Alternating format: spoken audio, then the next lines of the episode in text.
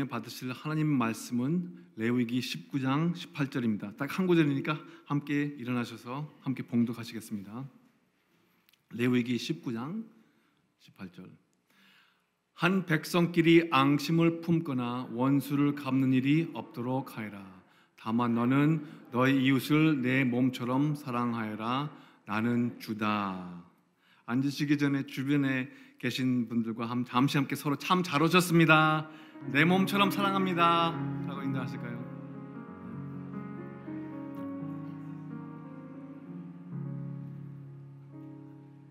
할렐루야.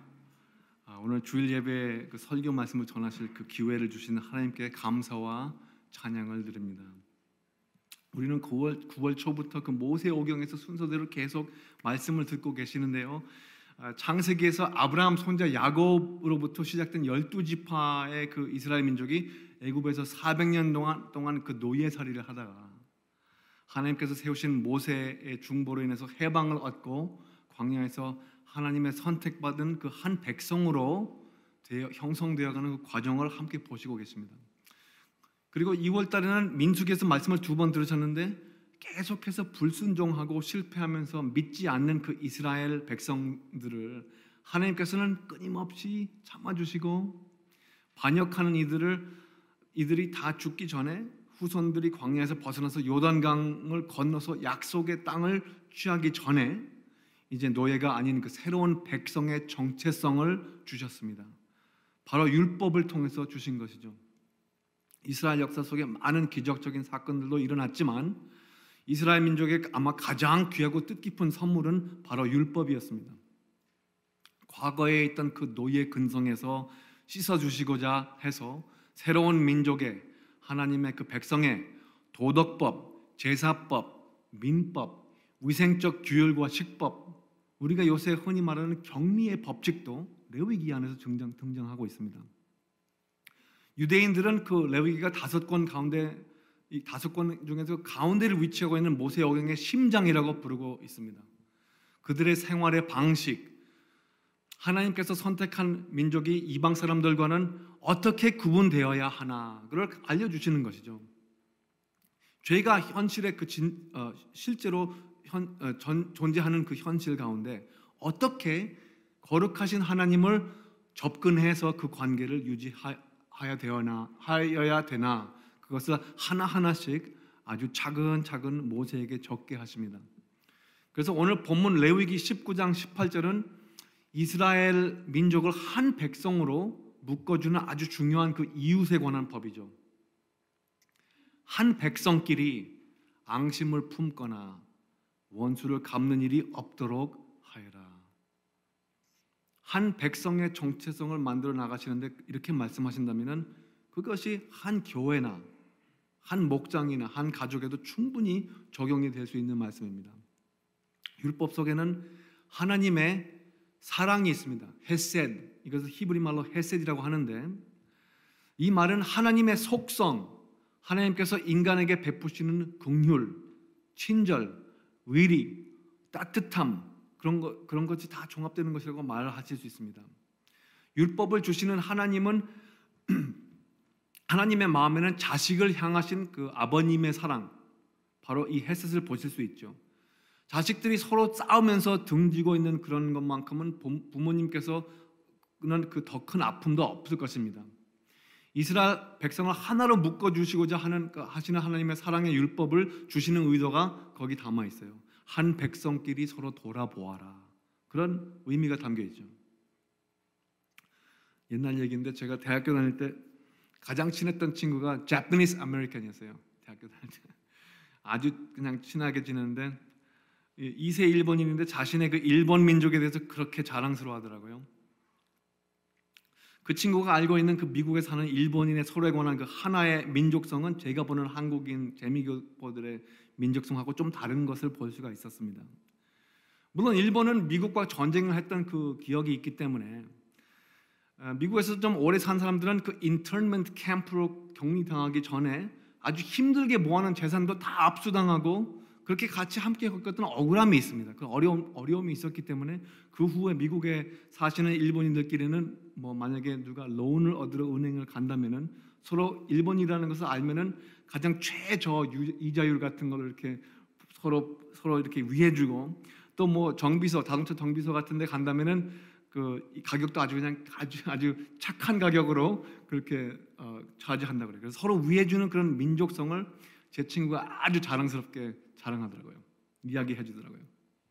그 당시에 한인 타운의 한국 사람들은 가끔 가다가 미국에서 조금 더 일찍 정착하신 분들이 나중에 입국하시는 한국인들 이민자를 사기치고 골탕 먹인다는 이야기를 들은 적이 한두 번이 아니라 그 제 2세 친구한테서 장- 친구가 자랑하는 그 이야기가 조금이 아니라 아주 많이 부러웠습니다. 아주 많이 부러웠어요. 물론 옛날 얘기지만 오늘 구절에는 그 한 민족이라는 범위를 강조하시는 그 사랑의 boundary, 울타리를 보실 수 있습니다.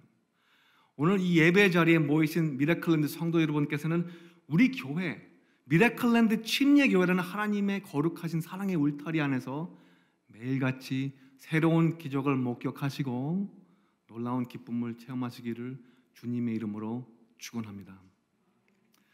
그런데 한 백성, 한 민족을 묶어 주시는 것보다 하나님의 햇셋을 더 자세히 보실 수 있는 것은 앙심을 품거나 원수를 갚지 말라는 말씀에 담겨 있는 서로 용서하라는 의미에 있습니다.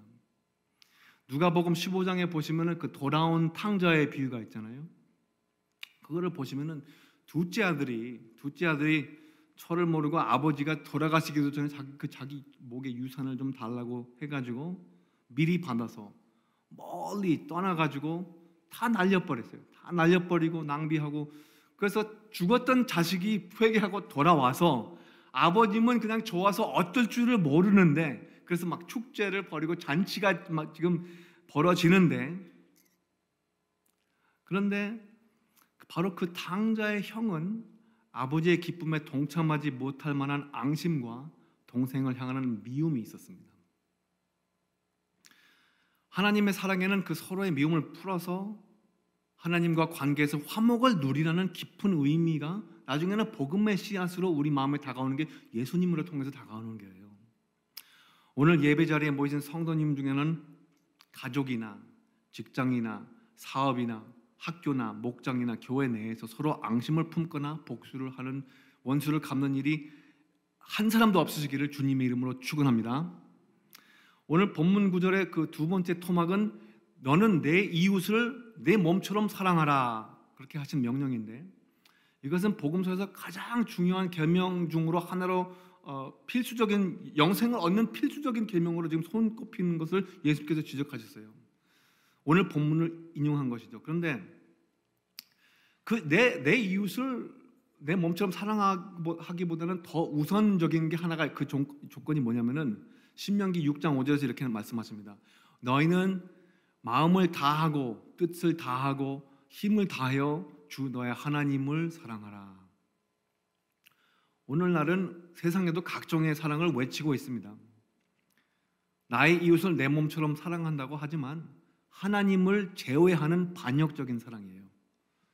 우리끼리 사랑을 나눌 터인데 나누면서 즐길 터인데 하나님은 좀 나가주세요. 그런 그런 식이에요, 완전히.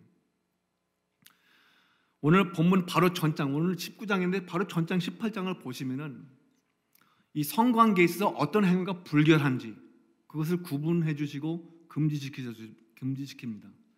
근친 어, 간음, 근친상간, 동성애 그런 행위가 금지되어 있다는 것은 한번 읽어 보시면 모든 지저분한 게 다 거기 카탈로그가 되어 있는데 사람들이 그런 행위를 진짜 실제로 저지르고 있다는 거예요. 그렇게 진짜 하고 있다는 말입니다. 조금 전에 그 위생과 격리에 관한 규율도 어, 레위기에서 하나님께서 말씀해 주셨다고 그렇게 13장 레위기 13장, 14장, 14장, 15장 보시면은 각종 뭐 피부병이나 곰팡이 같은 전염성이 있는 상태에서 격리를 시키는 그 조치를 율법으로 주십니다. 그래서 오늘 두 번째로 어, 기억해 주셔 기억해 줘야 하실 것은 사랑에는 질서가 있습니다. 율법에도 사랑에도 격리를 해야 될 때가 있고 접근을 해야 할 때가 있습니다. 눈으로 보이는 그 상태들의 그 전염성이 있는가 하면은 눈으로 보이지 않는 전염성도 있어요. 죄가 그런 전염성이 있, 다는 것입니다. 말투, 태도, 정신, 그 죄성의 그 영향력은 행복한 사랑의 테두리 안에 있는 심령들을 흐리게 만듭니다.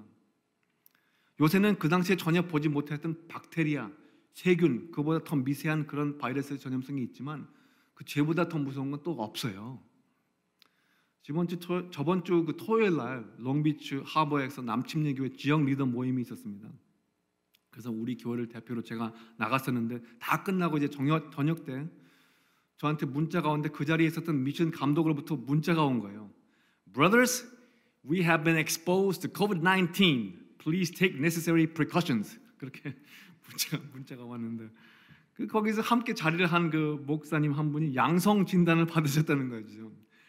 월요일 날이 발렌타인데이니까 저는 이제 집에 들어가기 전에 어정어정 여기 store 같은데 안에 그 줄 카드, 꽃 같은 거 이제 준비를 하는데 여기저기 다니면서 계속 마음이 무거워지더라고요. 내일은 주일 예배가 있는데 일을 어떻게 어떻게 처리해야 할지 집에 오자마자 아내한테 알려줬습니다. 여보야 오늘 밤은 방을 좀 따로 써야 될 것 같은데 그래서 간단히 설명을 해주고 제가 셀프 테스트로 검사를 해보니까 바로 음성이 나오더라고요. 그래서 아유 살았다 그렇게 생각했는데 아시다시피 노출이 된 후에는 며칠이 지나고 나서 증상이 있나 없나 검, 검사를 해봐야지 그게 테스트가 정확하다고 그래요. 그래서 일단은 백 목사님한테 문자로 알려드리고 어떻게 해야 할지 망설이다가 망설이고 뭐 이제 기도하다가 결국에는 밤, 밤에 혼자 스스로 격리하고 주일날에는 예배를 줌으로 참여했습니다.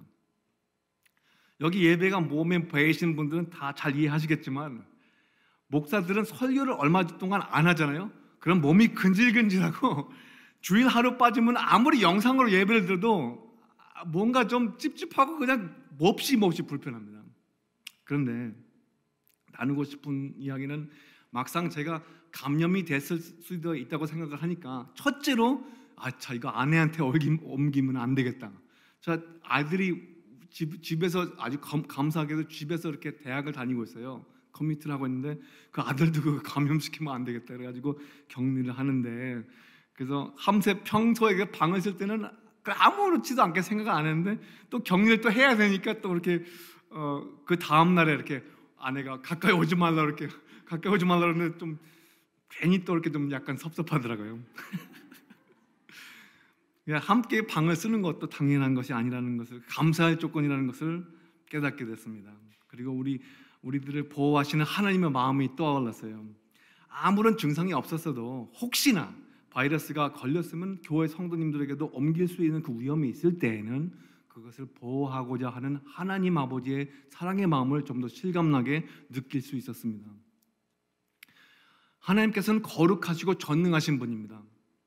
우리들이 상상치도 못하는 힘이 있으신 분이시죠. 모세 모세가 떨기나무가 타는 모습을 보고 거기서 그 속에서 자기를 부르는 음성이 나오는데 그래서 접근하잖아요. 이거 뭔지 한번 보자고 접근하는데 더 이상 오지 마라. 내가 서 있는 자리는 거룩하니 신을 벗거라. 그렇게 경고하시는 하나님은 결국은 모세를 보호하시는 차원에서 그런 경계를 하시는 것입니다. 이런 생각을 해보셨는지 모르겠는데 에덴 동산에서 아, 담과 하와가 선악과를 따먹잖아요. 선악과를 따먹고 나서 거기서 즉시 밴 되는 게 금지된 금지령이 내려온 게 뭐냐면은 생명나무는 건드리지 못하게 금지가 됐습니다. 제가 아는 어떤 성도님께서 전에 섬기던 성도님께서 그왜왜 왜 그러냐고 가지고 그냥 하나님한테 그냥 불만인 거예요. 왜 왜 그 생명의 나무를 금지시켰냐고. 그런데 그것도 그들을 보호해 주시는 차원에서 명령 내리신 것이죠. 생각해 보세요. 죄를 저질러서 하나님과는 아무 관계가 없는 선과 악을 스스로 판단하는 인간들이 영생을 만약에 얻는다면은 그게 머지않아 그게 지옥이 되지 않겠습니까? 그게 바로 지옥이라는 거예요.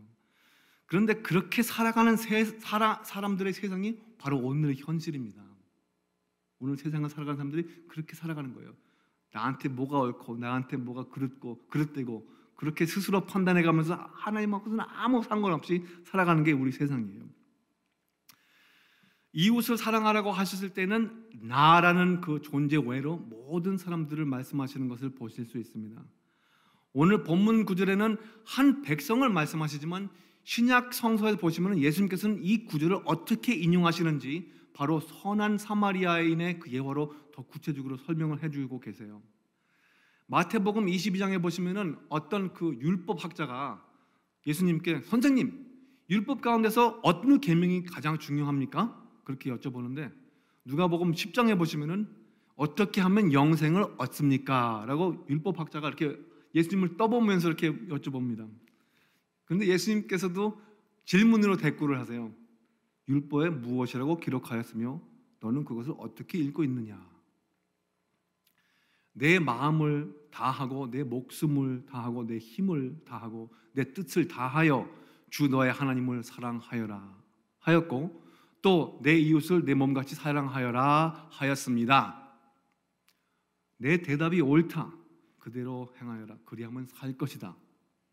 그런데 거기서 그냥 멈췄으면 딱 좋았을 텐데 이 사람은 예수님하고 따지러 드는 거예요. 아 그렇다면 내, 내 이웃이 누구입니까? 도대체 여기에서 예수님께서 보여주신 것은 그 하나님의 백성이라는 범위가 얼마나 넓고 그 하나님의 햇셋 그 사랑이 얼마나 깊은가를 보여주십니다.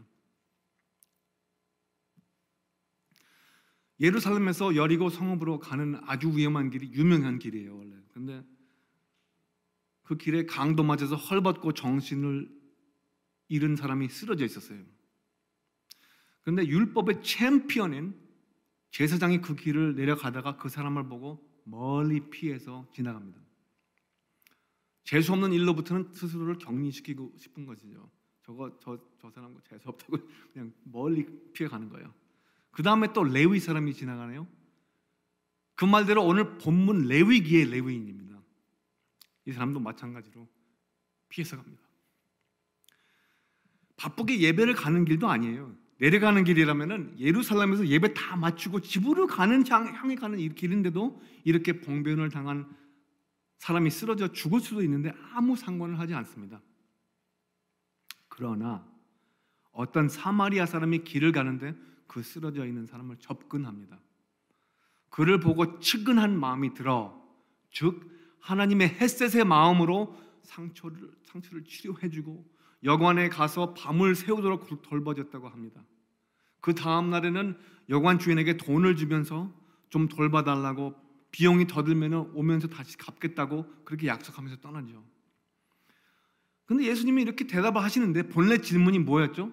본래 질문은 누가 내 이웃입니까? 그게 질문이었어요. 예수님께서는 아주 famously 동문서답하실 때 famous인데 누가 내 이웃입니까 하시는 그 질문을 이렇게 대답하세요. 선한, 선한 그 사마리아인의 비율로야 오늘 본문이 완전히 해석이 됩니다. 타인에게 그 타인이 누구든지 내 몸을 사랑하듯 그 사랑하는 이웃이 되어 주어라. 예수님께서 또 이렇게 물으십니다. 너는 이 세 사람 가운데 누가 강도 만난, 만난 사람에게 이웃이 되어 주었다고 생각하느냐? 자비를 베푼 사람입니다. 가서 너도 이와 같이 하여라. 이 비율에서 사마리아인을 인용하실 때에는 율법주의적 율법주의적 어, 정신에게 아주 많이 거슬리는 부정한 혼혈 혼혈 민족을 일부러 예삼아서 말씀하시는 것입니다. 율법이요? 어떤 상황을 격리하고 어떤 상황에 접근하는 어떤 음식을 삼가하고 안식일을 엄격히 지키라는 계명들을 다 총계해 보면은 613가지가 있다고 그래요. 그것을 다 지키려고 온갖 힘을 기울이면서도 하나님의 햇셋 그 아버지 같은 사랑을 놓칠 수가 있는 것이 바로 인간의 심령이요 죄악의 터전인 것입니다. 이 자리에 모이신 성도 여러분께서는 살아가면서 피할 일들이 있으시던 접근할 일이 있으시던 그 모든 동기가 하나님의 햇셋의 마음을 놓치지 않으시고 이웃을 내 몸같이 사랑하시기를 주님의 이름으로 축원합니다. 본문 말씀의 그 마지막 토막에는 나는 주다라고 말씀하실 때에 주님께서 실제로 존재하기 때문에 이렇게 살아라 하는 말씀입니다. 이게 우리가 하려고 해도 우리 스스로만은 불가능한 일이죠. 그런데 이런 말씀을 제시하실 때에는 불가능해서 하라고 하시는 게 아니라 내가 있으니까, 내가 주님이니까 그렇게 하라 하시는 것입니다. 인간의 역사 속에는 유일하게 오늘 본문의 율법을 무흠무어로 지키신 예수님께서 기록이 되어 있습니다. 신명기 6장 5절도 마음을 다하고 뜻을 다하고 힘을 다하여서 하나님 아버지를 사랑하신 성자 예수 그리스도가 오늘 우리들의 살아계신 주님인 것입니다. 할렐루야. 아멘. 예수님께서 우리 세 우리 세 번째 포인트가 우리 간지 설교 간지 나와주셨는데 예수님께서는 율법을 완전히 성취하심으로 최선의 사랑을 보여주셨습니다. 우리가 구약과 신약을 대조할 때 하나님의 구약의 하나님은 딱딱하고 이렇게 좀 왠지 이렇게 친근감이 안 오는 그 아버지 같지 않다고 그렇게 그렇게 생각할 때 생각할 때 그것을 성취하신 예수님을 보세요. 앞으로 이것을 보시면서 구약적 성서를 보시면은 거기에 한 구절 한 구절마다 한 단어 한 단어마다 아버지의 마음이 보이실 것입니다. 예수님을 보내신 아버지의 마음이 보실 거예요. 보이실 거예요. 그래서 성경 말씀을 보실 때마다 눈물이, 눈물이 그냥 울컥 나올 것 같이 이렇게 감격을 받으시기를 주님의 이름으로 축원합니다. 율법 속에는 주기적으로 짐승의 희생으로 인해서 짐승의 생명을 그 피를 흘리게 해서 사람의 죄에 대한 그 대책이 있었어요. 그런데 그 율법이 궁극적으로 완전히 성취되었다는 소식 그게 바로 우리 복음이거든요. 가장 귀한 단 한 번의 희생으로 하나님께서 독생자를 주셔서 그 하나님의 사랑으로 죄의 문제에서 인류를 해방시켜 주시는 좁은 문을 보여주신 것이죠. 죽음을 물리치신 좁은 문이 말씀입니다. 영생을 얻어서 천국이 열리는 좁은 문, 바로 예수 그리스도를 보여주신 것이라는 말씀입니다. 할렐루야. 이웃이 되어 준다는 것은 우리 편리대로, 우리 생각대로, 우리 유익을 쫓아하면서 하는 것이 아닙니다. 누가복음 6장 31절 보시면은 예수님께서 이렇게 가르치시죠. 이게 기독교가 윤리적으로 월등한 이유 중에 하나가 바로 이 가르침이라고 할 수 있습니다. 영어로는 do unto others as you want done unto you. 나한테 좀 이렇게 해줬으면 그 바램을 나한테 이렇게 해줬으면 그 바램을 상대방에게 하라. 그, 그렇게 어, 그렇게 가르치는데 우리가 스스로 주장할 때는 어, 우리 그 합리적인 그 정신으로는 공평한 것을 찾습니다. 모든 것이 fair 해야 돼, equitable. 모든 것이 공평해야 되는데, 그러니까 저, 저울이 맞아야 된다 이거죠. 상대방을 대하던 우주 만물을 대하던 눈이면 눈, 이면 이, 갚을 것 다 갚고 빚지지 빚지지 말면서 살자고 그렇게 우리는 다짐하면서 살아가 살아가는 게 열심한 사람입니다. 삶, 삶입니다. 하지만 마음을 다하고 뜻을 다하고 힘을 다하여 하나님을 사랑하셔서 십자가의 죽으심을 받으신 그 예수님 앞에서는 우리가 용서가 필요하고 하나님의 긍휼이 필요하고 자비가 자비를 베푸고자 하는 그 마음이 필요하다는 것을 아실 수 있습니다. 공평하게 사는 게 우리가 원하는 게 아니에요. 공평보다 더 월등한 것은 긍휼이요 하나님의 은혜입니다. 우리는 은혜를 구하면서 살아가는 사람들입니다. 아멘입니까? 사랑하는 미라클랜드 성도 여러분, 사도 바울은 이렇게 말씀하십니다. 고린도 후저, 후, 후서 5장 18절 보시면은 이 모든 것은 하나님께로부터 오십니다. 하나님께서 예수 그리스도를 예, 내세우셔서 우리를 자기와 화해하게 하시고 또 우리에게 화해의 직분을 맡겨 주셨습니다. 우리 여기 모이신 모든 한 사람 한 사람마다 화해 화목의 대사들이에요. 할렐루야. 그리스도의 몸된 우리 지체들이 서로 앙심을 품거나 원수 갚는 일이 없도록 하시고 다만 우리는 우리 이웃이 우리 이웃을 우리 몸처럼 사랑하시기를 주님의 이름으로 축원합니다. 그게 어떻게 우리가 이룰 수 있는 것이냐? 예수 그리스도가 이 모든 우주 만물의 주님이시기 때문입니다. 아멘.